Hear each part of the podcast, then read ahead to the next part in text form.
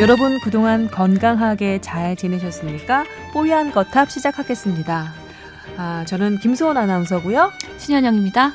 안녕하세요. 남주현입니다. 네, 그리고 여기 낯선 남자가 예, 저희 스튜디오에 들어와 있습니다. 임 예. 원장님보다 훨씬 젊고 그렇죠. 이하는 생략하겠습니다. 임 원장님을 생각해서 방송을 알아 우리 남 기자가 네 자기 소개 부탁드립니다. 아, 예, 저는 저 SBS 정책사유의 강청환 기자라고 합니다. 네, 강청원 기자. 아, 우리 뉴스 많이 보신 분들은 강청원 기자 출연도 많이 하고 해서 얼굴과 성함 기억하시는 분도 계실지 모르겠습니다. 강청원 기자 하면 요즘은 등식이 생겼어요. 라돈 침대.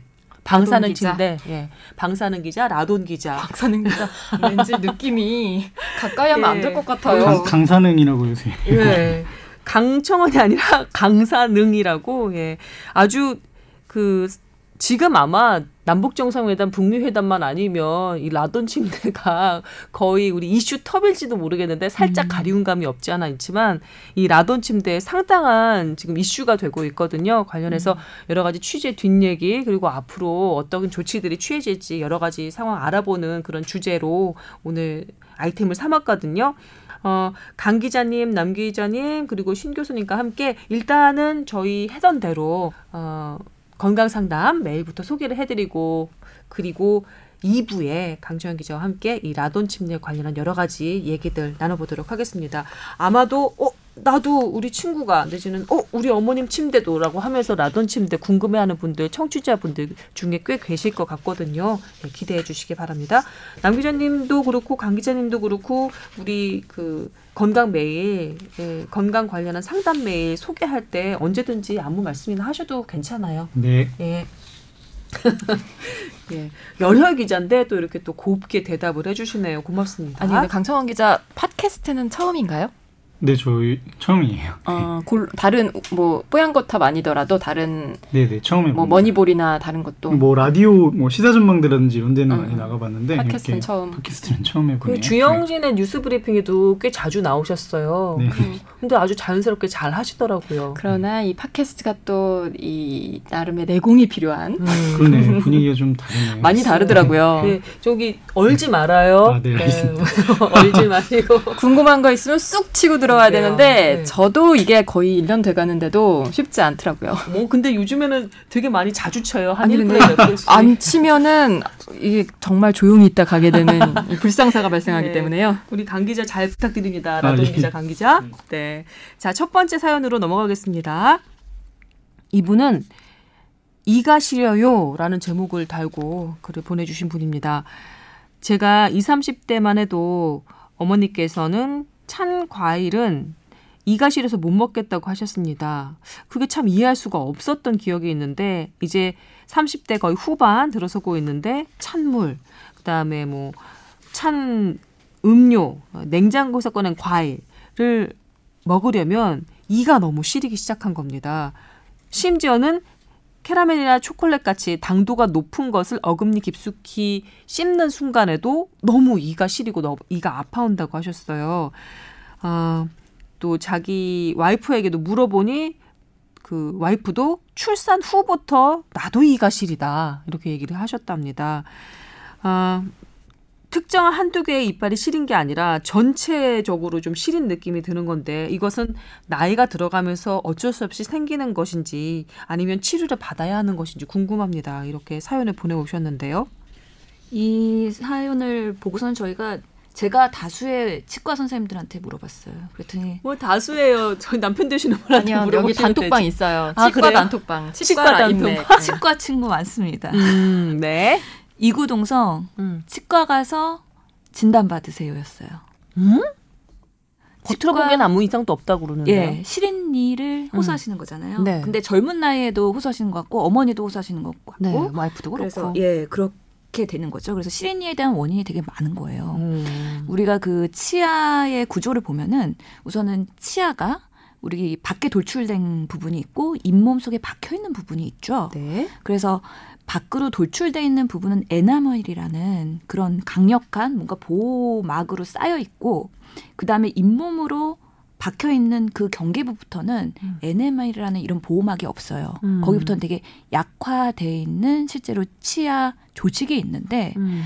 여러 가지 원인, 특히나 과도한 칫솔이나 음. 여러 가지 아니면 치주 질환이나 음. 여러 가지 원인에 의해서 그 치아가 돌출된 부분과 잇몸으로 발, 그 박혀 있는 음. 그 사이 부분까지 자극이 되거나 염증이 있으면 음. 이런 실인 증상이 발생을 하게 되는 거거든요. 음. 그래서 이런 것들에 대해서는 정확한 원인 진단과 함께 음. 그걸 해결을 위해서는 치과에 가서 그 상태를 점검을 할 필요가 있는데요. 네.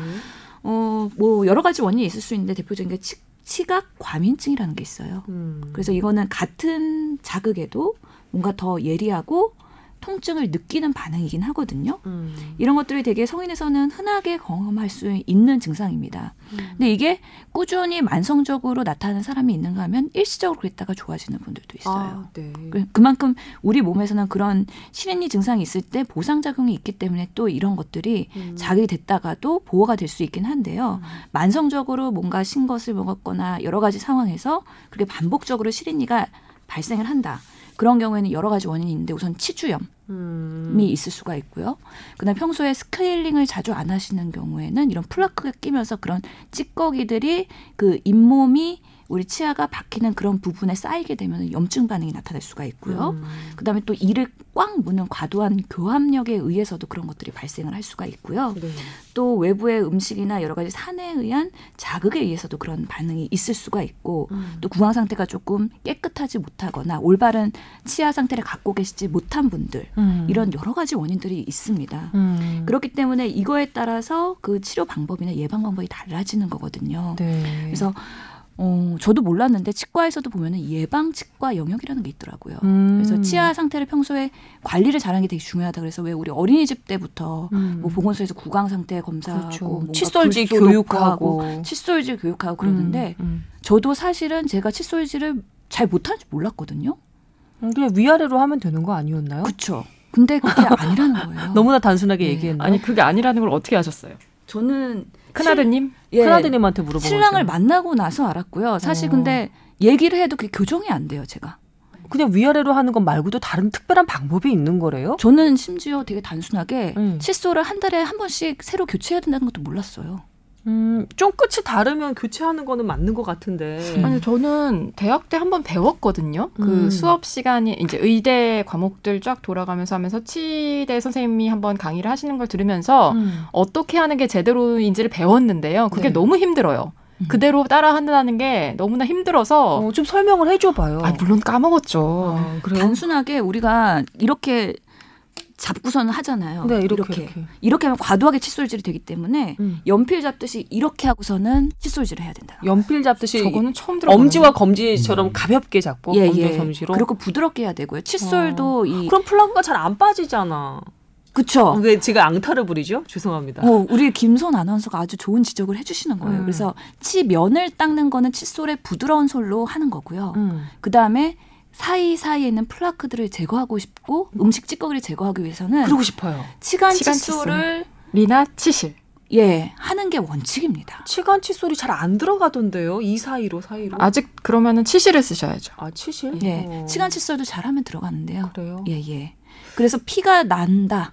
그 정도로 할 수도 있다는 거죠.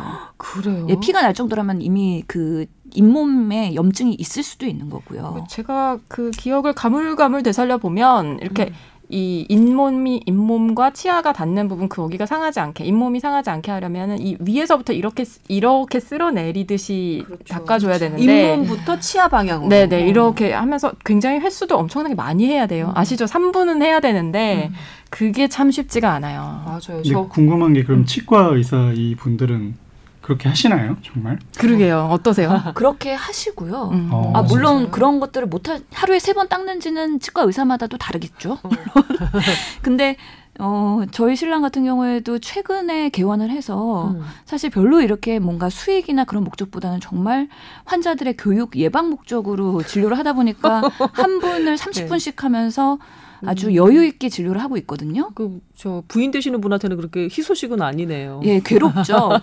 월급을 안 갖고 오니까 괴롭긴 네. 한데 하여튼간에 환자분들한테는 희소식인데 30분 동안 뭘 하느냐?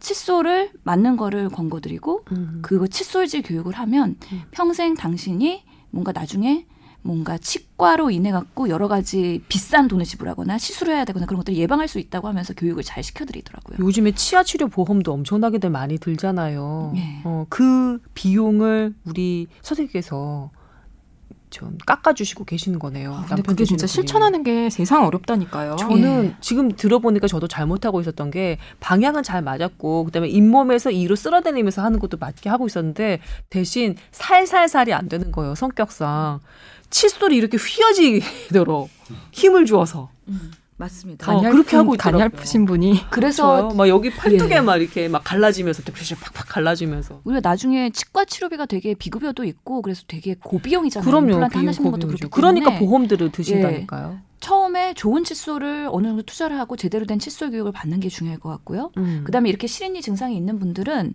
우리가 일반 치약에는 마모제라는 게 들어있거든요. 음. 예를 들어서 우리가 설거지를 할 때 철수세미로 닦을 수도 있고 아니면 부드러운 스펀지로 닦을 수도 있는 거잖아요. 음. 일반 칫솔에는 치약에는 마모의 그런 제품이 들어가 있기 때문에 갈아내는 거죠. 철수세미 어. 같은 효과를 음, 갖는데요. 그래서 실린 매드 등등 음. 여러 가지 마모제가 들어있지 않은 치약으로 하는 것이 훨씬 좋다고 권고를 하시더라고요. 그리고 저도 저는 없는 인맥 동원하여 음. 치과 의사인 친구에게 물어봤는데요. 대부분은 다 신 교수님이 너무 꼼꼼하게 얘기를 해줬고 이분 얘기 들어보면 이, 이, 이 치아 아래쪽 뿌리 부분이 조금씩 드러나는 게 보이기도 하고 거기 이제 마모증이 약간 있는 것 같다 그런 음. 이야기를 해줬거든요. 음. 아마 대부분 이 잇몸과 이가 닿는 부분 거기 패인 곳이 한두 곳은 있으실 거예요. 음, 저도 음. 있고 음. 근데 이게 메운다고 해도 사실 또 한참 지나고 그렇죠. 나면은 어, 어. 떨어져 있는데 그럼에도 불구하고 이거는 이렇게 비용이 많이 드는 것도 아니고 음. 떼워 주는 게 좋다고 하더라고요. 음. 그리고 이제 네. 규칙적으로 치과 다니면서 또 떨어지면 또 떼우고 그 그래야 그러니까. 이제 신경까지 손상되지 않으니까 제가 시린이가 좀 심해서 작년 어. 말에 이렇게 받았 치료를 받았거든요. 그 메우는 거 실수를 받으셨어요? 아니, 그때 저는 근데 이 아까 말씀하신 게 정확한 것 같은 게 우리가 요새는 인터넷이 발달해서 자가 진단들을 하잖아요. 음. 근데 무조건 병원에 가서 전문가의 도움을 받는 게 좋은 것 같아요. 그러니까 저도 자가 진단을 여러 번 했는데 음. 한 1년을 고생을 했어요. 근데 어. 병원에 잘 안 가고 근데 막 처음에는 병원에 가도 말이 달라서 음. 그 뭐 처음 술을 먹고 막 이렇게 컨디션이 나쁘면 이렇게 자꾸 아프더라고요. 그. 누구 누구는 뭐 대상포진의 전조 증상이라 그래서 항생제도 먹어보고 막 그랬어요. 아니, 그 대상포진에 항생제 먹는 것도 문제다. 대상포진에 항바이러스제를 걸리셨던 분이 자기가 거죠. 초기에 이- 그랬다 그래가지고 제가 기자죠. 네 맞습니다. 그래서 아는 사람이다, 아는 사람. 오늘 카더라 통신 얘기가 좀 나옵니다. 아, 네, 그래서 예. 뭐 대상포진 피부과도 가고 막 이러다가 또 이 컨디션이 괜찮으면 괜찮아지더라고요. 그러다가 맞습니다. 나중에 네. 정말 못, 못 이길 것처럼 너무 아파서 나중에 이제 병원을 좀 열심히 다녔더니 검사를 막 하시더니 신경 치료를 결국 했어요. 충치가 심했던 거예요? 그게 그 결국 그거였는데 아니 근데 치, 이, 이가 아픈데 대상포진을 의심해서 피부과를 갔다고요? 그 이제 그그 기자님. 그 선배의 말을 조금 이따가 라돈 침대 얘기해 주셔야 되는데 지금 신뢰도가 조금 이따 아, 제가 이제 의료는 제 분야가 아니라서 그 대상 포진이 헤르페스 바이러스이기 때문에 이쪽에 날 수도 있고 잇몸 안에 날 수도 있기는 하죠. 아니 그래도 일단은 치과를 가죠 예. 보통 저 정도 아프면 이런 게 사이비 결국은 의료의 이제 전형이죠. 치- 치과에서 저도 그래서 옆에 사람 얘기만 듣는 거. 예, 칫솔 교육 받고 어. 예. 근데 또 그렇게 안 하게 되더라고요. 그렇죠. 그래서 정기적으로 사실 뭐 같이 살아도 제가 못 하고 있는데 얼마나 오죽하겠습니까? 충분히 이해가 되긴 하는데요. 그래도 우리가 1년에 한 번씩 스케일링이 보험이 되기 때문에 음. 김소은 아나운서님도 그렇고 우리 남자도 맞아요. 그렇고 음. 어, 가까운 치과 가셔갖고 꼭 스케일링 받으시고 가능하면 신촌에 있는 예. 질문 하나만 해도 될까요? 이분 같은 경우에는 찬물, 찬 과일뿐만 아니라 단 것을 먹었을 때 당도가 높은 음식을 먹었을 때도 이가 저릿하다고 하셨거든요. 예. 이것도 역시 그 마모증 관련한 증상일까요? 그것과도 관련이 있을 것 같아요. 특히 그 이 환경에 의한 영향에는 신과일, 그다음 초절임 음식, 탄산음료, 와인, 사이다 같이 산에 포함하는 것들은 다 된다고 했기 때문에 어, 미생물이 하여튼간에 잘 번식할 수 있는 그런 원인 제공 중에 하나가 또 당 음식이잖아요. 아 그래요? 근데 당을 먹자마자 이가 찌릿하고 아픈 것이 미생물 때문이라는 것은 잘 납득이 되지는 않는데. 그렇죠. 그게 곧바로 증상이 나타날지 아니면 여러 가지 복합적인 영향으로 그럴지는 잘 모르겠으나 음. 이 원인 중에 하나가 하여튼 간에 치과에 관련된 뭔가 충치나 치아 균열도 있기 때문에 음. 그런 것들이 자극될 수 있는 하나의 원인은 될 수 있을 것 같다고 생각하고요. 네. 하여튼에 그런 것들을 먹었을 때 반복적으로 증상이 있으면 당연히 그런 것들은 먹지 말아야죠. 네. 진짜 오늘- 보이지 않는 균열이 있다 그러더라고요. 그래요. 네, 네. 어, 맞아요. 저희 남편도 보이지 않는 균열 때문에 신경치료를 해가지고 아주 혼났었죠. 예. 임 오늘 임 원장님이 안 오셔서 그런지 음, 신 교수님께서 정말 뭐랄까 열정을 다해서 설명을 해주시고 계신데 임 원장님이 들으시면 정말 흐뭇해하실 것 같아요. 임 원장님 밤새고 왔습니다. 예, 열심히 준비하고 오신 게 너무 티가 나는 것 같아요. 너무 감사합니다. 진짜 빼곡해요. 아주 이게 자료가 잡지 한 권이네. 너무 든든해져. 진짜 너무 든든해. 아니 말이 든든 너무 든든해죠? 너무 든든합니다. 네. 아, 이 시린니 관련한 사연은 여기서 정리를 하고 다음으로 넘어가도 될까요? 네. 다음은 직장인 건강검진 관련한 질문이 들어와 있습니다. 아, 이분은 아, 조동찬 기자 빠질 땐 걱정이 솔직히 많으셨대요, 이분. 저도 걱정이 네. 많았습니다. 근데 오히려 멤버가 바뀌고 시간이 흐르면서 케미가 훨씬 더 좋아진 것 같다고. 어, 이러면 점점 못 오시는 거 아니게 되는지. 예, 이렇게 또 글을 써주신 분입니다. 어떤 내용인지 살펴보겠습니다. 아, 이분은 나이가 마흔에 가까워지니 회사에서 기존 일반 검진이 아닌 종합 검진을 받으라고 해서 2년마다 종합 검진을 받고 있습니다. 아, 그런데 인터넷에 그 비전문가들이 올린 글이 난무해서 어, 그 건강 검진 관련해서 정확한 정보를 넣, 얻기가 너무 어렵습니다. 예를 들어 어떤 항목은 어떤 질병 있는 사람 혹은 의심 가는 사람은 꼭 받아봐라. 내지는 이 항목은 솔직히 크게 중요하지 않으니 그냥 다른 것을 선택하고 이거는 좀 빼도 괜찮다라는 식의 그런 충고들 말이죠. 아, 또 어디서 들었는데 미국 같은 나라는 피 검사도 제대로 안 하는데 한국이 유독 건강 검진을 너무 과하게 한다는 이야기도 있었습니다. 건강 검진 관련해서 여러 저, 어, 얘기 좀 궁금하다고 하셨습니다. 우리 신 교수님 전문 분야 아닌가요? 또? 맞습니다. 어떻게 이렇게 딱 알고 또 질문을 보내오셨는지요. 언제 한번 건강검진 특집을 해야 될 것 같아요. 네. 금년에 국가 무료 검진 그 가이드라인도 좀 바뀌어가지고요. 음. 뭐그 검사 지표들이나 그 간격이나 이런 것들이 좀 체계가 바뀌었고요. 특히나 우리나라는 과도하게 건강검진을 많이 하는 나라가 맞죠. 맞아요. 음. 예, 왜냐하면은 사실 미국에 비했을 때 의료비가 매우 저렴하고 음. 의료기관끼리 서로 어, 경쟁 구도로 가기 맞아요. 때문에 네. 엄청나게 많은 CT, MRI, 음. 펫CT 이런 것들을 도입을 해서 도입을 하면 그걸 많이 굴려야지 수익을 낼 수 있는 구조잖아요. 굴려야죠. 예. 그러기 위해서 어. 건강검진센터가 많이 박리담회로 사용이 되고 있어서 음. 그런 여러 가지 검사들에 많이 노출이 돼 있는데 음. 어, 이분 같은 경우에는 사실 제가 뭘 콕 집어갖고 첨부 파일을 주셨는데 MRI 뭘 찍으세요? 또는 초음파 뭘 찍으세요? 할 수가 없습니다. 음. 왜냐하면 그분의 특성에 맞는 검사를 권고해드릴 수가 있는데 우선 연령은 거의 40이 돼간다고 하시기 때문에 네. 뭐 종합 검진을 할 수는 있을 것 같다는 생각이 들긴 하지만 이분의 가족력이나 아니면 평소의 생활 습관이나 아니면 여러 가지 불편한 증상들 음. 그런 것들을 보고서는 권고를 해드릴 수가 있는 거죠. 예를 들어서 저 같은 경우에는 어 옛날에 뭐 출산으로 인해 가지고 뭐 아기 무겁게 들다가 디스크가 생겼어요. 그러면은 뭐 허리가 통증이 평소에 있어요. 그러면 척추 쪽에 검사를 권고해 드릴 수가 있겠죠. 음. 어 나는 평소에 뭐 이렇게 가슴에 몽울이 잡히는 것 같고 이게 뭔지 좀 검사를 해보고 싶어요. 그러면 뭐 그거에 관련된 검사를 해드릴 수가 있겠죠. 사람마다 나는 어떤 가족력이 있어서 우리 부모님 무슨 암에 걸리셨었어요. 이러면 그거에 관련된 검사를 또 추가를 할 수가 있고 그렇기 때문에 권고되는 검사 종류가 달라질 수밖에 없거든요. 음. 그래서 뭐 딱 집어갖고 얘기를 할 수는 없겠지만 일반적인 말씀을 드리면 하여튼 옵션으로 보통 건강검진에서 선택을 하게 돼 있는 거는 초음파 CT MRI입니다. 네. 음. 거기에 뭐 각각의 그 검사에 따라서 보는 장기들이나 기관이 다르기 때문에 잘 판단을 하셔야 되는데요. 우선은 초음파나 MRI는 방사선에 노출은 없어요.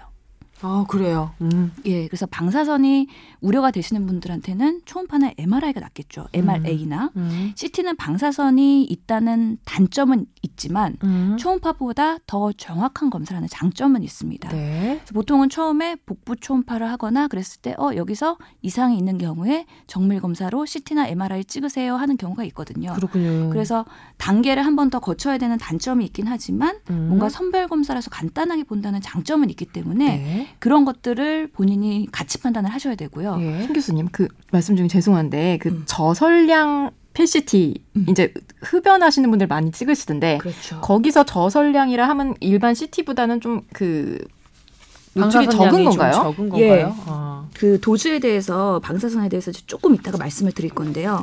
어, 이번에 하여튼간에 암 검진 가이드라인 중에서 원래 예전에는 5대 암이었었거든요. 근데 7대 암으로 늘어났잖아요. 음. 그러면서 추가됐던 게 그런 흡연력이 있는 사람들, 음. 뭐 폐암에 가족력 있는 사람들은 저선량 폐CT를 찍어라가 하나가 추가됐고, 그다음에 또 추가 하나 된게 갑상선 암에 대한 거거든요. 음. 그래서 그렇게 일곱 개 7대 암이 되긴 했는데요. 그래서 그 방사선의 그 노출량에 대해서 좀 말씀을 드리려고 해요. 사실 아까 다시 돌아가서 초음파는 그렇고 MRI나 MRA는 방사선 노출은 없긴 한데요. 사실 조영제가 들어갑니다. 네. 조영제의 부작용도 가능성이 있기 때문에 음. 본인이 그런 알러지 체질이 있는지의 여부에 따라서 이런 것들도 신중하게 봐야 될 것 같고요. 음. CT를 찍을 때도 조영제를 쓰는 CT가 있고 아닌 CT가 있는데 그건 장기별로 보는 거에 따라 다르기 때문에 네. 그거는 case by case라는 얘기를 드리겠고요. 하여튼 우리가 이 건강 검진을 많이 하기 때문에 생기는 이슈 중에 하나가 방사선 노출이죠. 음. 보통은 우리 혹시 방사선 노출 그 우리 뒤에 얘기할 방사능 침대랑 연결시키려고 더 이렇게 좀더 중점적으로 말씀해 주시고 계신 건 아니죠? 맞추고 있습니다. 아주. 네. 맥락 저널리즘. 예, 맥락 오셨기. 때문에 아, 예. 근데 저 질문이 있는데요. 예. 저도 건강에 되게 관심이 많은데 예. 이 종합 검진을 저희도 이제 회사에서 막 꼭 받으라고 해서 막 억지로 받기도 하는데 예. 이거를 우리가 이제 그런 앞으로 암보험도 들고 이런 거는 나중에 그런 무거 무서운 병이 걸렸을 때 미리 이제 예방하고 그러려고 검진을 받잖아요. 그럼 검진을 열심히 받으면 그런 암 같은 걸 100%다 미리 예방할 수 있나요? 아닙니다. 우선은 검진이라는 거는 사람들이 오해를 많이 하고 있긴 한데요. 내가 검진을 받았고 깨끗하다라 뭐 특별한 이상이 없다 그러면 아 나는 건강하구나라고 착각할 수가 있어요. 당연히 그렇겠죠. 예. 근데 건강 검진의 항목이라는 것 자체가 조건이 있습니다. 조기 진단이 돼야 된다. 그러니까 증상이 없을 때 조기 진단이 돼야 된다. 음. 우선은 그리고 진단을 했으면 뭐예요? 치료가 가능해야지 진단하는 게 의미가 있잖아요. 조기 그렇죠. 진단이. 예. 그렇기 때문에 조기 진단했을 때 치료가 가능한 질병이어야 되는 거죠. 음. 그리고 어 어느 정도의 뭐 사회적 비용이나 그런 거 검사를 했을 때 그런 것들이 효과가 있다라고 판단되는 그런 항목들이 주로 국가 검진이나 종합 검진에서 우선순위에 잡히기는 하거든요. 예를 들어서 위암 같은 건 증상 없는데 내시경 하면은 조기에 발견하고 수술하면은 빨리 완치가 될 수 있는 부분이죠. 음. 그리고 유방 같은 경우도 우리가 증상이 없었는데 빨리 발견해서 수술이나 뭐 시술할 수가 있기 때문에 그런 것들은 득이 된다는 거죠. 예방보다는 조기 발견, 예, 예. 예. 질환의 조기 발견 정도가 그렇죠. 더 맞는 근데 얘기겠네요. 모든 질환이 다 조기 발견했을 때 조기 치료가 가능하냐 그런 건 아닙니다. 안 되는 것도 예. 있어요. 그리고 검사로서 빨리 디텍션이 안 되는 검사도 있거든요. 예를 어. 들어서 어, 뭐 육아종 이런 것들은 흔한 암은 아니거든요. 아. 골육종 이런 것도 흔한 암 아닌데 우리 종합검진 항목에서 그런 걸 보는 항목이 있느냐? 검, 없습니다. 검진의 그 그물에서 빠져나가는 예. 예. 걸러도 빠져나가는 그 질환이 있을 수 의학적 있으니까. 검사가 있는데 그걸 어. 다 검진에 넣을 수는 없거든요. 그리고 그런 질환들은 흔하지도 않아요. 음. 그래서 검사를 그렇게 모든 사람이 했을 때 얼마나 혜택이 있겠느냐. 음. 그것이 과연 득보다 실이겠느냐, 실보다 득이겠느냐 이런 걸 음. 판단했을 때 검진 항목에서 제외가 되는 거죠. 음. 그래서 이런 것들이 모든 걸 다 전체적으로 스크린 할 수 없기 때문에 사실은 음. 건강 검진을 했다고 해서 나는 건강하다라고 얘기할 수는 없지만 음. 그래도 흔하게 발생할 수 있는 만성 질환이나 음. 그런 조기 발견했을 때 치료가 되는 암이나 음. 이런 것들에 대해서는 어느 정도의 득이 거죠. 있다는 어, 거죠. 그렇구나. 그럼- 방사능 얘기로 다시 돌아가 볼까요? 예. 그래서 우리가 사실 우리 생활 환경에서도 방사능이 있잖아요. 노출이 되고 있는데요. 이게 얼마나 건강에 위해하느냐 그 기준이라는 게 있죠. 그러면서 우리가 그냥 일반적으로 생활하면서 1년간 피폭되는 국민들의 방사능량은 우리가 미리 시벌트라는 단위를 쓰는데 3.6 정도라고 해요. 근데 종합 검진을 받게 되면 적어도 뭐 CT를 하나 찍게 되거나 그럼 엑스레이를 여러 장 찍게 되거나 그렇게 되면서 하는 게 2.5 정도의 방사능이라고 하고요. 최대로 뭐 건강검진에서 나는 펫CT부터 해가지고 무슨 CT까지 여러 개를 장하게 찍는다 그랬을 때 최대 노출이 15 정도까지도 올라간다고 하는 거죠. 그래서 우리가 무작정 정밀 검사를 하는 게 과연 옳겠느냐에 대해서는 해당 주치의랑 상의를 한 다음에 진행을 하시는 게 좋고요. 무조건 비싼 종합 검진이라고 해서 절대 좋은 건 아니다라는 걸 음. 말씀을 드리고 싶습니다. 네. 그래서 이런 것들에 대해서도 사실 입장 차이가 있긴 했어요. 그래서 뭐 서울 의료원에서 그런 것들을 연구하고서는 발표했을 때 흉부CT나 대장 조영수 이런 것들이 8mSv 정도 되는 방사선 노출량이 있으니까 음. 필요한 사람한테 꼭 선별적으로 해야 된다. 음. 예를 들어서 우리가 위 내시경을 할 수도 있고요.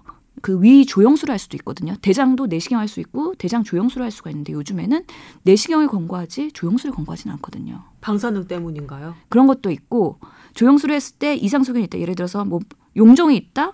뭔가 이상 소견이 있으면 다시 내시경을 해야 됩니다. 그렇구나. 그래서 아. 두 번의 번거로운 절차가 있기 때문에 음. 워낙에 그리고 우리는 내시경 같은 거는 대중화되어 있잖아요. 뭐 비용이 그렇게 고가도 아니고 음. 그러면서 처음부터 내시경을 하는 게 차라리 그러네요. 어, 음. 종합 검진에서는 권고가 되고 있는 거고 음. 이런 식으로 해서 내가 검사하는 것들의 CT가 몇 개, 엑스레이 몇개 이런 것들을 합하다 보면은 어느 정도 방사선 노출량이 나오긴 하거든요. 그래서 그런 것들에 예민하신 분들은 조금 그런 것들을 고려하실 수는 있고요. 한편으로는 또 대견 이견이 있습니다. 이게 뭐 영상의학과 쪽에서는 우리가 100mSv 이상 노출됐을 때는 암 발생에 대한 그 이하에서는 암 발생이 있느냐 아니면 우리 몸에 얼마나 위하느냐 이런 것들에 대한 개연성이 없기 때문에 음. 뭐 노출된다고 해서 크게 건강에 위해하지 않다면은 음. 검사를 진행할 수도 있다라는 음. 의료진의 의견도 있기 때문에 이것도 사실 의사들 사이에서도 의견이 좀 분분한 면이 있죠. 그렇군요. 네. 건강검진, 특히 어, 초음파, MRI, MRA, CT 관련해서 우리 신 교수님이 아주 똑부러지게 어쩜 이렇게 열심히 예, 정리를 해주시는 바람에 예, 잘 좋은 정보를 이렇게, 이렇게 체계적으로 잘 이렇게 좀 전달을 받은 것 같습니다. 여러분은 어떠셨는지요? 어, 더 말씀하실 거 남으셨죠? 아니요. 그러면 이게 예. 방사능 얘기가 나온 김에 예. 강청원 기자한테 착 토스를 할까요? 예, 마이크를 예. 돌리겠습니다. 자, 예, 그 전에 저희 메일 계정 알려드려야 되거든요. 아, 상담 메일 받을 계정 알려드리겠습니다. tower 골뱅이 sbs.co.kr입니다. 이런 식으로 정말 어디서도 정말 강의 한 번 들은 것 같지 않으세요? 건강검진 관련한 강의? 예. 이런 상담은 어디서 듣습니까? 뽀얀 거탑에서 들으실 수 있습니다. 많이 많이 보여주시기 바라고요. 자, 아, 어느새 은근슬쩍 본격 주제로 넘어갔네요. 강초원 기자가 기다리고 있었습니다. 라돈 침대, 파장, 어마어마하네요. 네. 당장 저만 해도 라돈 침대를 쓰고 있었거든요. 아, 예. 라도나이라는 간이 측정기를 구입을 했어요. 아 구매를 하셨어요? 네, 그래서 음. 배달을 받아서 측정을 해봤는데 거기 피코큐리에? 피코큐리와 네. 베크렐 뭐 이렇게 예, 나누는데 저는 피코큐리 그 단위로 했는데 4가 기준이었거든요. 그 카바를 다 씌운 상태 저희가 잠자고 이렇게 생활했던 상태 그대로 저희 침대를 재봤더니 저는 33가가 나온 거예요. 여덟 배 넘게 나온 거죠. 그래서 대진 침대에서 제 침대는 수거를 해갔습니다. 일단은 몇 년도부터 사용하신 거예요? 2015년부터 사용했어요. 어. 네, 3년 사용했습니다. 저는 궁금한 거. 그 음이온 침대라고 해서 일부러 고가의 돈을 주시고 사용을 하신 거죠. 아 천연 뭐래더라 뭐 에코 인증 마크 같은 게 있었어요. 친환경 인증 마크. 아 맞습니다. 친환경 인증 마크가 있어서 그걸 보고 안심을 하고 사용을 했고요. 저 같은 경우는 어 제가 마흔이 넘어서 이렇게 갑자기 노화가 돼서 몸이 힘든가라고 생각을 했었거든요. 언제부터요? 어, 그 즈음이라고 생각이 돼요. 그리고 저는 아시다시피 우리 포탑 가족 여러분께서는 아시겠지만 갑상선과 폐결핵을 지금도 치료를 하고 있지요. 그 이후에 다 발생하신 건가요? 네. 그럼 개연성이 아예 없다고 할 수는 없는 상황이네요. 글쎄요, 저도 이걸 어떻게 입증할지는 잘 모르겠지만 음. 심정적으로는 이렇게 여덟 배나 높은 방사능을 계속 매일 쐬고 있었다는 거니까. 게다가 몸이 안 좋으니까 그럼 더 쉬자. 그래서 그 방사능 침대 위에서 잠을 더 자고 또 음. 계속 자고 쉬고 누워서 쉬고 그랬거든요. 그러니까 더 뭐랄까요 속은 느낌. 그러게 어떻게 라돈 침대가 친환경 인증 막 마크를 받을 수가 있었는지 그것도 궁금해요. 맞습니다. 근데 네. 처음에 취재 시작을 어떻게 한 거예요? 제보 받은 거예요? 아니, 그 제보는 아니고요. 저희가 사실 그 다른 라돈 관련 기획 기사를 준비를 하고 있었어요. 하고 있는데 이제 하다 원래 보니까 환경부 출입이죠? 네 그렇습니다. 음. 예, 그래서 그 기획 기사를 준비를 하다가 이제 하다 보니까 이제 그 관계자들을 많이 만나게 되잖아요. 그러다가 좀 흥미로운 얘기를 들었는데 지나가는 얘기로 어떤 소비자가 이 침대에서 라돈이 많이 나와서 이거를 뭐 어디다 맡겼다더라, 막 이런 얘기를 이제 지나가는 소리로 들었는데 이 그걸 놓치지 않고 캐치한 거지 우리 강 기자가. 뭐이 저희 표현으로 하면은 뭐 이, 뭐 이렇게 얘기하면 그러니까 뭐 얘기가 되는 그러니까 해서 그게 더 뭔가 더 얘기가 되겠다 해서 이제 그럼 그 보고서를 좀 받아볼 수 없겠냐 해가지고 이제 저 국회 쪽에 관, 그 관계자 도움을 받아서 그 보고서를 입수하게 됐고요. 그리고 그 보고서를 또 신뢰도를 확인하기 위해서 여러 차례 실험을 거쳤더라고요. 그래서 그런 부분을 확인하고 이제 그 사례자한테 이제 역취제를 하기 시작한 거죠. 그렇게 하고 나서 일단은 이 저희가 신뢰할 수 있는 그 결과 보고서가 입수가 됐기 때문에 그걸 바탕으로 일단 검증이 끝나서 그럼 이게 왜 나오냐라는 부분을 저희가 대진침대 쪽이랑 이제 취재를 한 겁니다. 했는데 처음에는 이게 뭐 칠보석이라는 무슨 음이온이 나오는 돌을 코팅을 했는데 돌가루를 거기서 나오는 것 같다라고 이제 그쪽도 잘 몰라요. 그러니까 이런 게 나온다는 걸 사실 몰랐고 아까 어떻게 이게 친환경 인증 마크가 나, 붙을 수 있냐고 하셨는데 사실 우리가 그동안 이 가공 제품에 대해서는 침대 같은 제품에 대해서는 방사능 이런 거를 뭐 측정하거나 하지 않아요. 해서 그 기준 자체가 없는 네네 거예요. 그 이제 원료 물질이 들어간 거를 뭐 알게 되면 모르, 모르지만 일단 상상 밖의 영역인 거죠. 설마 거기에 들어갈까라는 거고 만든 사람들도 이걸 알고는 게 아니고요. 그런데 그런 일이 벌어진 거죠. 그래서 이, 이 아까 다시 얘기를 하면 그 이 처음에 발견했던 소비자분은 이분이 좀 사연이 있으신데 아이를 조산을 하셨어요. 그래서 아이가 폐세포가 미숙하게 이렇게 태어났대요. 그래서 이 실내 대기에 굉장히 관심이 많으신 분이에요. 그래서 미세먼지라든가 뭐 라돈 이런 부분에 혼자 공부를 많이 하시고 그래서 음. 이게 처음 알려졌을 때 아니 어떤 아- 아주머니가 그 집에서 재보냐라고 하는데 음. 이분은 그 아이 때문에 관심이 많으셨던 거죠. 음. 근데 이게 침대에 올려놓고 재니까 너무 많이 나오는 거예요. 그래서 그때 얼마 나왔었죠? 2천 원이 뭐 2, 3천이 막 나오니까 대단하네. 이분이 음. 놀라셔서 처음에는 기계가 고장난 거 아닌가 해서 기계를 몇 번 바꿨어요. 음. 그런다 보니까 측정 기기 파 이제 만드는 업체가 자꾸 바꿔달라 그러니까 이제 가서 직접 재신 거죠. 직접 정밀 측정을 했는데 이제 다른 베란다나 뭐 어디 다른 데서는 안 나오는데 유독 침대에서만 나오니까 아 그럼 이게 음. 원인인가 보다 해서 이제 정밀 측정을 맡겼던 거고 저희는 그 과정에서 보고서를 입수를 했던 거고요. 음. 그리고 이제 그 원인 물질을 찾, 찾을 때 아까 제가 칠보석 얘기를 잠깐 드렸는데 그럼 칠보석이 뭐냐 도대체라고 해서 저희가 정말 별짓을 다 했습니다. 사실은 이거 뭐 지질학자들한테도 물어보고 칠보석 이 석재 파는 분한테 가서 막 이거를 재보기도 하고 칠보석에서는 방사능이 나오는 건 아니었을 거 아니에요. 뭐 전혀 아닌 걸로 판명이 났죠. 심지어 저희가 돌침대 업체 이 칠보석이라는 게 돌침대에 많이 들어가거든요. 그래서 음. 거기랑 이렇게 하루 동안 이렇게 같이 돌아다니면서 이렇게 재보기도 했어요. 음. 어, 칠보석은 아니네. 그럼 네. 대체 뭐지? 아니네 하고 이제 대진 침대에 물어보니까 대진 침대도 이제 그제서야 제대로 확인을 하니까 이게 이 히토리오 파우더라고 이제 그렇죠. 예, 모나자이트죠. 예, 음. 그래서 이 방사능이 나오는 모나자이트 이 가루를 썼다라고 하더라. 자기들도 모르고 이거를 영업사원한테 칠보석이란 얘기만 듣고 산 거다라고 하더라고요. 그래서 저희가 그 가루를 직접 가져와서 방사능 간이 측정을 했더니 바로 이제 그 경보가 울리면서 엄청난 수치가 나오더라고요. 그래서 확인을 했고 확인된 사실을 가지고 보도를 한 거고요. 그러면 궁금한 게 음이온 침대라고 홍보하면서 판 거잖아요 대진도. 네 그렇습니다. 그럼 예. 거기 대진에서도 칠보석에서 음이온이 나온다고 착각하고 있었던 거예요?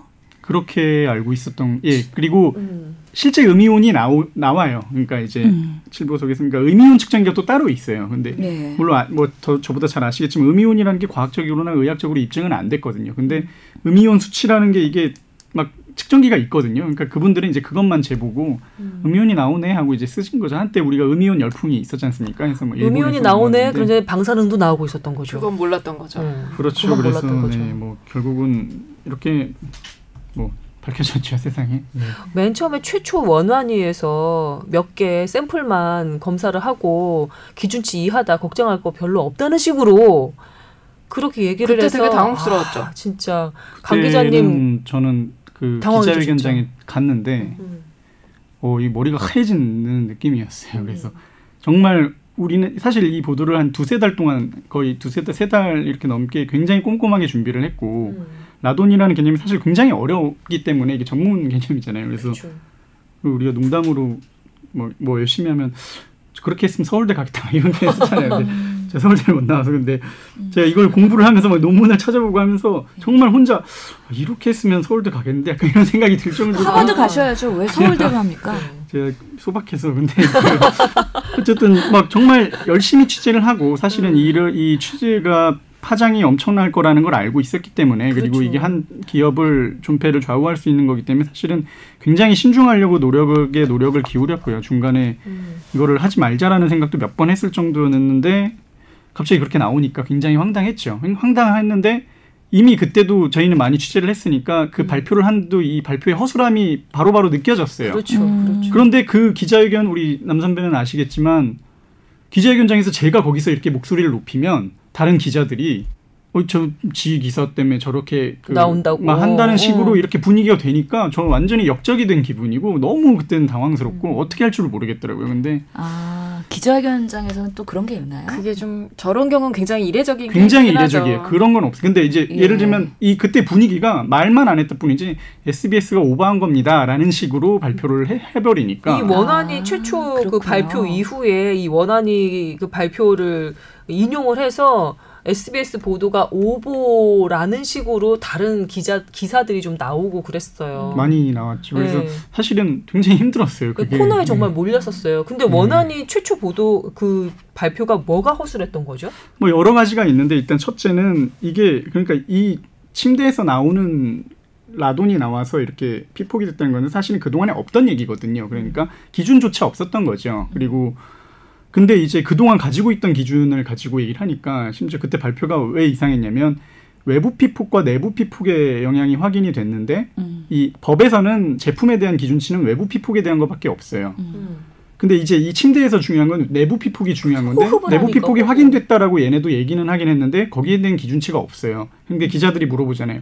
그래서 기준치 이하라는 거예요? 안전하다는 거예요? 하니까 안전한지는 모르겠는데 기- 우리가 가진 기준에 의해, 의하면 아, 기준치 이하다. 그러니까. 해버리니까 정말 외부 네. 피폭이라는 건 뭔가 피부나 외부 그렇죠. 장벽을 통해서 우리 몸을 흡수하는 걸 얘기하는 거고 네. 내부 피폭은 뭔가 호흡기를 호흡기. 통해 가지고 우리 아니면 음식물을 안으로 섭취하, 그렇죠. 섭취하거나. 그럼- 호흡이나 섭취를 그렇게 통해서. 해서 흡수가 되는 걸 얘기하는 거고 네. 근데 내부 예. 피폭이 훨씬 더 위험하다는 얘기가 있던데 맞나요? 뭐 이제 그 전문가의 영역인데 저희가 취재하기로는 그렇다고 음. 하네요. 이렇게 바로 이렇게 흡수가 되는 부분이기 때문에 사실 라돈이 폐암을 일으키는 1급 발암 물질로 이제 꼽히는데 이거는 네. 뭐 라돈이 발- 폐암의 그 원인이 된다라는 거는 뭐 이론의 여지가 없을 이론의 정도로. 자명한데 음. 네. 그 기전이 라돈이 이제 흡입이 돼서 폐나 기관지에 이렇게 끼어 있을 때 이 분해 방사성이 방사능이 이게 분해가 되면서 이제 방사성 물질이라든지 방사선이 나오면서 이제 그 세포의 변형이 죄송합니다. 세포의 유전자를 변이시키는 음. 거죠.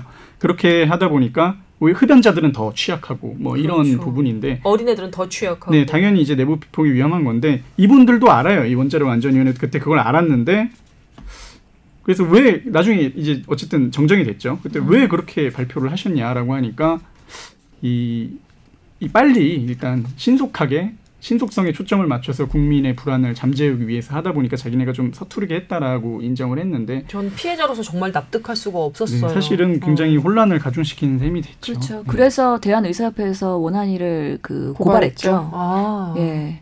그거에 대해서는 어떻게 생각하시나요? 그거는 제가 판단할 영역은 아닌 것 같습니다. 네. 아니 근데 처음에 기준치가 사실은 없다는 얘기도 좀 전 내부 피폭 얘기도 네네. 했고 그 부분 때문에 굉장히 고민을 많이 했을 것 같은데 네. 뭔가 우리가 어쨌든 기준치 어떤 기준치가 있고 공, 시- 신뢰할 만한 그걸 넘은다고 했을 때 문제 제기를 하기 가장 뭐 명백하잖아요. 기자로서 기사를 쓸 때도 고민도 없고 그 부분 때문에 좀 그 라돈 전문가들이랑 많은 이야기를 나눴을 것 같은데. 네, 많은 이야기를 했는데 뭐 그 이야기를 뭐 일일이 말씀드리는 건 너무 길 것 같고 그러니까 이제 이 라돈에 대한 기준도 실내 공기질에 대한 기준밖에 없어요. 이렇게 공기 중에 떠다니는 거. 그러니까 침대에서 이렇게 나와서 제품에서 나오는 이런 케이스가 거의 없었던 거죠. 아마 전 세계적으로도 좀 유례가 없는 일이라고 하는데, 그러니까 어 저희가 그 이제 한 그 취재를 하면서 계속 이렇게 한 문장을 적어놓고 이렇게 붙여놓고 이렇게 취재를 했어요. 그러니까 흔들릴 때 그 기준을 잡으려고 했는데 핵심은 나오, 자연 상태에서 나올 수 없는 양의 방사성 물질이 나오지 말아야 할 침대에서 나온다는 거잖아요. 그러니까 음. 침대에서는 이게 나오면 안 되죠. 음. 엑스레이 같은 거는 우리가 알고 찍는 거잖아요. 방사선이 나오면. 그럼, 근데 음. 침대에서는 우리가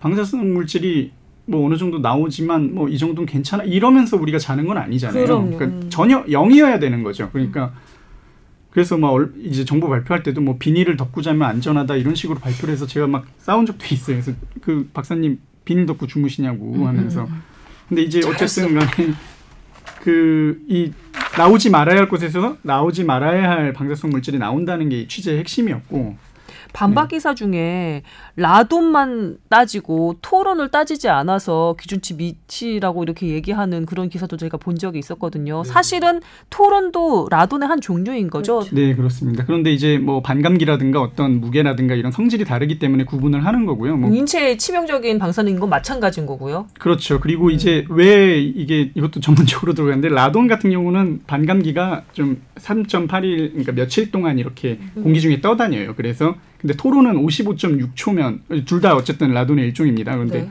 55.6초면 반으로 줄거든요. 그러니까 음. 금방금방 없어져요. 그러니까 우리가 실내 공기를 측정할 때는 토론은 별로 안- 따지지 그렇죠. 않겠네. 따지지 않는 게 맞습니다. 그런데 이 침대 같은 경우는 코 박고 자는데 그렇죠. 55.6초 안에 충분히 흡입할 가능성이. 있잖아요. 음. 그래서 사실 문제가 된 건데 원안이 1차 조사에서는 그 부분을 반영하지 않았던 거고요. 음. 2차 조사에서는 전문가 위원회를 새로 구성해서 아 이거는 이렇게 하는 게 맞다라고 해서 새로 반영을 한 겁니다. 일단 피해자 구제 어떻게 되고 있는지도 궁금합니다. 일단은 정부에서 이낙연 국무총리 명의로 사과를 했고 또 뭐 관계부처에서도 나서고 있긴 한데 많이 미흡합니다. 사실은 피해자 구제라는 게 리콜 아직 하고 있고요. 네, 그리고 저 뭐 매트리스 수거해 갔어요. 근데 네. 바꾼 매트리스에서 또 나온다는 이야기도 있더라고요. 있어요. 그렇죠. 예. 네. 그래서 참 사실은 이게 현재 진행형 이제 계속 굴러가고 있고 사실 저희도 이만큼 커질 줄은 몰랐지만 음. 어쨌든 뭐 이제는 생물처럼 알아서 커지고 있는데 음.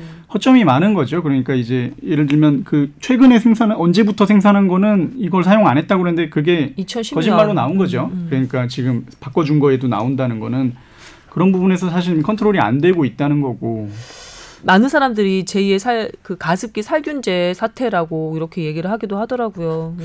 그 취재 기자로서 그 그냥 바람을 말씀드리 그렇게 되지는 않았으면 좋겠어요. 정말로 저도요. 정말 예.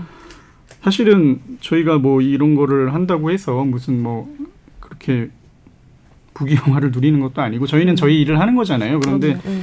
사실은 막 가습기 살균제 참사처럼 되고 또 뭐 기업이 망하고 또 많은 사람들이 건강에 피해를 입고 그냥 개인적인 바람은 그러지 않았으면 하는 게 솔직한 바람인데 어쨌든 예, 이런 국민- 일이 있으면 알려야 하고 또 국민이 알 권리가 있 기 때문에 저희가 사실은 한 거고요. 뭐 그런데 네, 너무 겸손하게 사실 강 기자가 저렇게 얘기를 하잖아요. 우리는 우리가 한 일을 한 거고 국민은 알 권리가 있어서 그냥 이렇게 보도를 한 것이다라는 식으로 겸손하게 얘기하지만 사실 대신 침대를 몇 년간 써왔던 저 같은 이런 피해자 입장에서는 이런 기사가 나오지 않았으면 어쩔 뻔했나. 쓰셨겠죠. 어, 계속해서 어 나는 왜 이렇게 급격하게 늙어가나 봐. 몸이 계속 쉬어도 이렇게 계속 아프네라고 생각하면서 계속 피해를 당하고 있을 거라는 걸 생각하면 너무 아찔한 거예요. 근데 저 같은 경우는 중년이 다 돼서 그 침대를 쓰기 시작했으니까 차라리 다행이잖아요. 근데 그 안에서 임신해서 아기 낳아서 그 위에서 갓난아기 키웠던 아- 엄마들, 그 다음에 아버지 뭐 폐 안 좋으신데 늙으셔서 편하게 주무시라고 새로 침대 장만해 줬던 그 아들 딸들 이런 사람들 같은 경우는 정말 억장이 무너지는 그런 일이거든요. 근데 선배 저는 한 가지 좀 제가 이런 말을 하는 것도 굉장히 조심스럽긴 한데 알아요. 그리고 무슨 아, 얘기 되게 줄 알아요. 정말 응. 중요한 기사였고 당연히 해야 하는 얘기였고 저도 어 되게 고맙게 생각해서 오늘 모셨고 그리고 선배도 그렇게 생각하실 수 있는데 어쨌든 나와서는 안 되는 방사선이 나온 것도 맞고 그래서 건강에 위해를 끼칠 수도 있지만 어쨌든 지금까지 밝혀진 거는 폐암과의 관- 이- 인과관계가 밝혀진 거죠. 네. 그렇죠. 그래서 이제 이런 거는 앞으로 연구를 해야겠죠. 조금 전에 말씀하신 여러 가지 것들 그렇기 때문에 너무 막 어. 공포심을 갖거나 더 부- 그것 때문에 내가 이 침대에 있어서 더 건강이 안 좋아졌나 봐 그렇게 생각은 일단은 안 하시는 게 음. 좋을 것 같다는 말씀을 좀 조심스럽게 제가 뉴스를 드리고요. 하면서 늘그 불필요한 공포심은 득이 될 것이 없다는 식의 멘트를 많이 썼거든요. 수십 년을 써왔거든요. 근데 제가 피해자가 되고 보니까 그런 얘기를 하는 앵커가 이쁘게 보이질 않아요. 아, 그쵸, 그쵸. 예, 이쁘게 보이진 않고, 그 사용자 네. 입장에선 당연히 그럴 수밖에 없을 거고, 제가 이런 말씀드리면 아마 네가 한번 써봐라 이렇게 말씀하시는 분들도 계실 거예요. 예, 그 그렇게까지 막 강력하게 그러진 않겠지만 이, 이, 이 사람들도 다 알아요. 피해자들도 다 알아요. 내가 아픈 게 오로지 정말 단일 요인으로 라돈 때문이라고 생각하는 사람은 아마 없을 거예요. 그런데 중요한 건 이 사람들은 라돈 침대를 산 게 아니에요. 친환경 인증 마크가 들어있는 건강에 좋다는 침대를 산 거라고요. 거기서부터 벌써 정신적인 피해가 있는 건 그럼요. 아니겠어요? 예, 시작은 거기라고 생각해요. 저는 사실 의료진 입장에서 뭐 우리 저번에 건강 기능식품 할 때 제가 인증을 까다롭게 하는 리뷰여가지고 뭐 조금 임지성 원장님이랑 예, 같이 미움을 좀- 사긴 했지만 항상 얘기하는 게 건강과 보건과 위생과 환경에 관련된 검증 절차는 보수적으로 봐야 된다. 보수적으로 음. 그래서 아까 친환경 인, 인증 마크 할 때 그리고 모나자이트 사용할 때 그런 것들 전문가들이 얼마나 개입해갖고 이런 것들을 써도 인체에 유해하지 않은지에 대해서 얼마나 그런 프로세스나 절차나 그런 것들을 제대로 지켰을까. 대진 침대도 그걸 팔면서 그게 유해한지 모르고 판 거잖아요. 왜 그런 것들에 뭔가 수익을 내고 상업적으로 유통되는 그런 건강과 관련된 여러 가지 것들에 전문가들의 의견들이 어떻게 보면은 제대로 반영이 안 되거나 아니면 놓치는 부분도 당연히 있을 수 있겠지만 그런 것들을 까다롭게 볼 필요가 있는데 우리가 미리 예방을 못한 거죠. 하나 더 억울한 거 말씀드릴까요?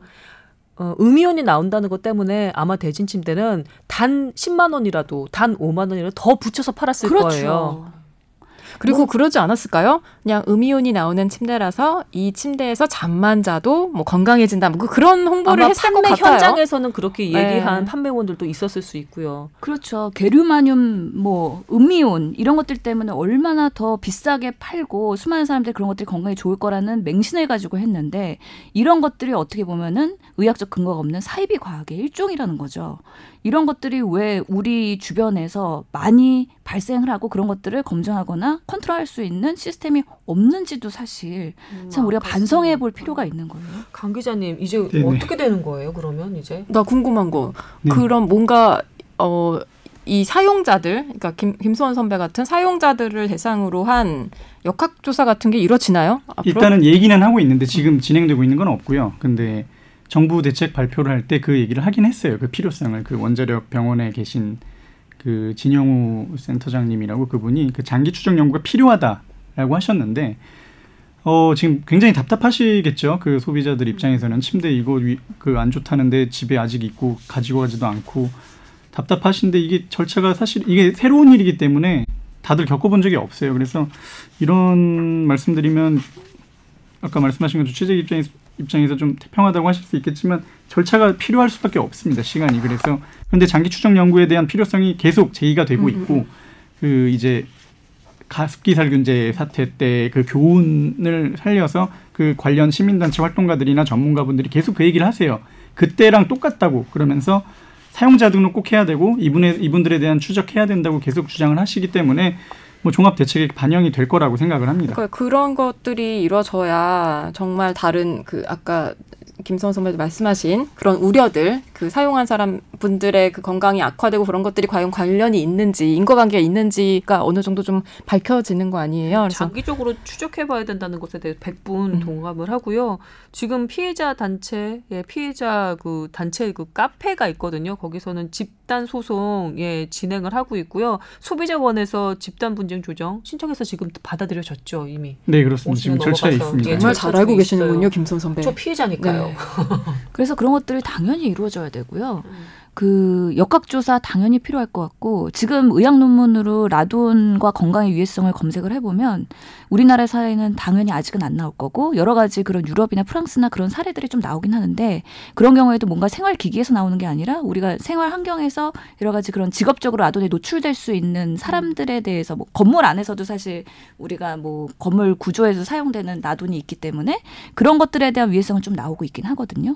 근데 아직까지는 이게 의학적인 개연성이 얼마, 얼마나 있느냐가 밝혀지지 않은 거잖아요. 폐암 같은 경우도 조기 검진에서 빠르게 발견을 하고 그거에 대한 대처를 할 수 있긴 하지만 어느 정도 그런 발암 물질에 노출되고 나서 암 발생까지의 시간이 충분히 사실 소요가 될 거기 때문에 이런 피해자들을 모아서 코트 추적 연구조사 당연히 해야 될 것 같고요. 이런 분들이 정말 그런 발병에 어 뭔가 단초를 발견했을 때 그런 것들에 대한 충분한 보상이 이루어져야 될 것 같고요. 지금 봤을 때는 정부 관계자들은 급성 증상 없으면 당장 의학적으로는 할 게 없다라고 안심을 시키고 있지만 의학적으로도 장기적인 추후 적은 꼭 필요하다고 주장을 할 수밖에 없는 상황입니다. 그래서도 무섭다는 거 아니에요. 당장은 아니어도 이게 언제 사, 사는 동안 죽기 전에 언제 어떤 식으로 나한테 다른 병으로 다가올 수 있다는 걸 모르니까. 근데 여기서 한. 가지 그 1등급 발암 물질이기 때문에 우리한테 과도한 공포가 있는 거잖아요. 우리가 얼마 전에도 WHO에서 적색육을 1등급 발암 물질로 하면서 되게 이슈가 됐어요. 그래서 음. 빨간 고기는 먹지 마는 거냐 막 그래서 논란이 있었는데 어느 정도 뭐 의사협회나 뭐 그런 것들을 어시어런스 했던 적이 있는데 여기서 1등급 발암 물질이 뭐가 있는지 좀 알아볼 필요가 있는데요. 우리가 담배는 더 명확한 발암원이라고 했고 끓는 물도 있죠. 그리고 라돈도 있고 햇빛의 자외선도 있습니다. 음. 그리고 B형 간염? C형 간염, 어 그리고 어 미세먼지가 있고요. 음. 예, 그 다음에 술도 있습니다. 알코올, 알코올. 에탄올 그런 것들이 있기 때문에 사실 1등급 발암 물질은 우리 주변에 많이 노출되고 있는 음. 것들이 있거든요. 그래서 최선을 다해서 그런 것들 노출을 예방하는 노력도 같이 해야지 라돈만이 그렇게 유효하다고 너무 과도하게 우려하실 필요는 없을 것 같아요. 음. 저도 꼭 하고 싶은 얘기가 사실 제가 이런 기사를 썼지만 가장 마음이 좀 무거운 거는 이제 그 침대 회사도 있지만 너무 좀 많은 분들한테 그 불안과 공포를 안겨드리지 않았나라는 고민이 좀 있어요. 저도 그 피해자분들 오는 간담회 간 정말 깜짝 놀랐어요. 굉장히 많은 분들이 오셔서 막 울고불고 하시면서 그렇게 하시면서 뭐 그래서 저희도 최대한 뭐 그 확인된 정보에 대해서는 이 정도는 안전하다라는 뭐 모유 수유 이런 거 괜찮습니다 이런 거를 뉴스로 전해드리고 싶은 전해드리고 있는데 그 말씀하신 것처럼 직접 쓰신 분들한테는 좀 굉장히 좀 뭐 다른 문제겠죠. 하지만 그 또 이 특히 심리적인 스트레스 이런 부분이 더 마음의 병이 또 육체의 병을 가져오는 부분이 있기 때문에 너무 과도한 걱정과 그 우려는 어 하지 않으시되 이제 이제 확인된 부분에 대해서는 이제 최대한 사용을 줄이시고 이제 정부에서 가이드라인도 나오고 하니까 네. 그렇게 하시면 될 것 같다는 말씀을 드리고 싶습니다. 저 같은 경우는 지금 정말 뭐 청취자분들이 느끼시기에 열내면서 얘기한다라고 들으셨을 것 같은데 지금 이렇게 막 어, 정색을 하고 얘기를 하잖아요. 나가서는 또 그냥 텔레비전 보고 일하고 그냥 또 살게 되더라고요. 아, 아무래도 최초 보도 이후에 시간이 좀 흘렀잖아요. 약간 안정기가 되는 것 같아요. 아마 한 한 달, 두 달 지나고 이슈에서 조금 더 멀어지고 그러면 제가 아무리 피해자지만 조금 더 냉정하게 볼 수 있을 것 같기는 해요. 예. 뭔가 소원 선배를 이렇게 토닥토닥 해드려야 나 좀 안아줘. 나 좀 안아줘. 강정환 기자도 정말 고생 많았습니다. 취재하면서 네. 쉽지 네. 않은 취재였는데. 마음고생이 상당했을 거예요. 그러니까요. 특히 여러 가지 풍파가 있었기 때문에 최초 보도 이후에 근데 어. 저는 참 이거 보면서 그런 우리 국민의 건강에 위해가 되는 요소를 언론이 발견을 한 거잖아요. 음. 이 언론의 정말 긍정적인 부분이라고 보고 정말 난 정말 SBS 너무 이번에는 고맙다니까. 제가 전에는 좀 열받은 적도 있었지만 SBS 이번에 칭찬해 드리고 싶고 네, SBS 신 교수님한테 칭찬받은 적이 거의 없었어요. 거의 최초라고 보면 돼요. 아니 진짜 난 예. 평소에 강 기자랑 인사만 좀 인사 정도만 하고 지냈었잖아요. 제가 문자를 보냈잖아요. 너무 고맙다고. 음. 어, 너무 고맙다고. 너무 잘 봤다고. 문자를 음. 보냈잖아요. 그 뒤로도 활발한 소통을 하고 있죠. 이, 이 일을 계기로 친해진 것 같아요. 앞으로 열심히 하겠습니다. 네, 앞으로의 더 그러니까 대책과 앞으로 해결 방안을 마련하는데 또 언론이 좋은 역할을 해주셨으면 좋겠다는 바람이 있습니다. 음, 네. 네. 강 기자님 시간이 꽤 돼서요. 어, 끝으로 이제 좀 마무리 멘트랄까 아니면 정리하는 그런 얘기랄까 좀 들어야 될 것 같은데요. 아, 꼭 해야 되나요? 아, 안 해도 아, 까 돼요. 사실 핵심적인 얘기는 다 한것 네, 같긴 뭐. 해요. 네. 네, 뭐 핵심적인 얘기 다 했고요. 이게 기자로서의 얘기 말고도 그냥 자연인 강청환으로서 이번 일을 겪으면서 느꼈던 것 같은 것도 있을 수 있고. 어, 뭐 그러니까 많이 느꼈고 이제 기자도 공부 진짜 열심히 하고 취재 많이 해서 기사를 써야 되는구나라는 음. 부분이 조금 익숙해지면 저희도 좀 그런 부분에서 느슨해지는 부분이 있는데 사실 많은 풍파를 겪으면서 버틸 수 있는 아, 정말 어느 날 모 신문을 봤을 때는 아우 진짜 너무 이 그냥 얘기합시다. 지읒 내려앉아서 지읒 신문이라고 얘기합시다. 제 안정제 같은 걸 먹어야 되나 막 할 정도로 너무 힘들었어요. 막 그그 음. 사태가 며칠 이어져서 근데 왜냐면 그냥 어 오보로 건실한 기업 하나 죽인다 이런 식으로 보도가 났거든요. 그러니까 사실은 그 뭐 저희도 그 쓰레기 만두 파동이 옛날에 있었잖아요. 네. 그, 그 이제 언론 물론 이제 언론만 그런 게 아니라 성, 수사기관이 좀 무리한 성과주의와 그다음에 언론도 일방적인 받아쓰기에서 굉장히 큰 파동이 있었고 막 심지어 뭐 사업자가 자살을 하기도 하고 그런 부분이 있었는데 그런 보도가 되지 않으려고 되게 노력을 했거든요. 그래서 어, 공부 많이 하고 취재하니까 역시 도움이 되는구나. 이제 버, 이런 버틸 수 있었구나라는 생각이 들고 음. 또 이제 저도 이런 생활형 이슈가 이렇게 이슈가 될 그 큰 이슈가 되지는 되는 거는 이번에 사실 느꼈어요. 그래서 뭐 시청자분들 그리고 뭐 청취자분들이 어떤 부분에 더 관심을 가지고 언론이 무슨 역할을 해야 되는지도 많이 배운 것 같습니다. 참 너무 듬직하지 않아요, 강 기자? 그러니까요. 어. 이렇게 좋은 방송과 보도를 해주시고서 음. 되게 겸손하기까지 하니까 더 그러니까 더 듬직한 멋있어. 보이는데. 저 장예원 아나운서가 있어요. 강 기자랑 친하대요. 동기라고 하더라고요. 그래서 네. 내가 이번 라돈 침대 사태 나고 난 다음에 예원이랑 아니, 장예원 아나운서랑 이제 방송 들어가기 전에 이러저런 얘기를 하면서 강 기자에 대한 얘기를 나누게 됐어요. 그랬더니 그렇게 칭찬을 하는 거예요. 입이 마르게 입에 침이 마르게. 열혈 기자고 기자로서 사명감을 생각하는 그런 기자라고 요즘 흔치 않은 기자라고 장예원 아나운서가 그러더라고요. 밥 좀 사세요. 예원이한테. 네. 자 이렇게 훈훈하게 마무리를 해야 되는 거잖아요. 그렇죠. 어떠세요? 임채선 원장님 없이 한번 진행을 해본 첫 주입니다. 두 분은 어떠셨나요? 훈훈합니다. 수술하고서는 코 막고 지금 듣고 계실지도 모르겠는데. 아, 저 사실 요즘에 굉장히 일이 많거든요. 뭐? 간담회도 음, 많은 음. 것 같고 취재 자체도 바쁘고 그런데 흔쾌히 나와줘서 강 귀한. 시간 내서 음, 나와줘서 음. 너무 고맙습니다. 네. 저희는 예, 예. 아니 아니 저 말 다 했어요. 마무리 멘트는 우리 대진 침대 기타 등등의 피해자분들한테 음. 뭔가 심심한 그런 위로. 우리 예 위로와 정신적인 뭔가 support를 해드리면서 끝내야 될 것 같아요. 나 좀 안아줘. 네. 그리고 피해자 같이 더 공감을 잘 해줄 수 있으니까. 그러게요. 예, 예. 맞습니다. 저도 이번에 좀 많이 배웠어요. 맨날 제3자의 입장에서 다루면서 전 멘트만 이렇게 전화드리다가 제가 피해자가 돼 보니까 이게 또 다른 문제더라고요. 에휴, 저도 공부를 좀 했습니다. 임 원장님 빠른 쾌유를 바라고요. 다음 주 한 주 더 열심히 예, 가료하셔서 회복하셔서 다다음 주에 임 원장님을 뵙는 것으로 할게요. 오늘 강채원 기자가 그 빈자리를 너무 너끈하게 채워주셔서 감사합니다. 나와주셔서 정말 감사하고 수고 많으셨습니다. 감사합니다. 감사합니다. 예, 다음 주에 뵙겠습니다. 감사합니다. 고맙습니다.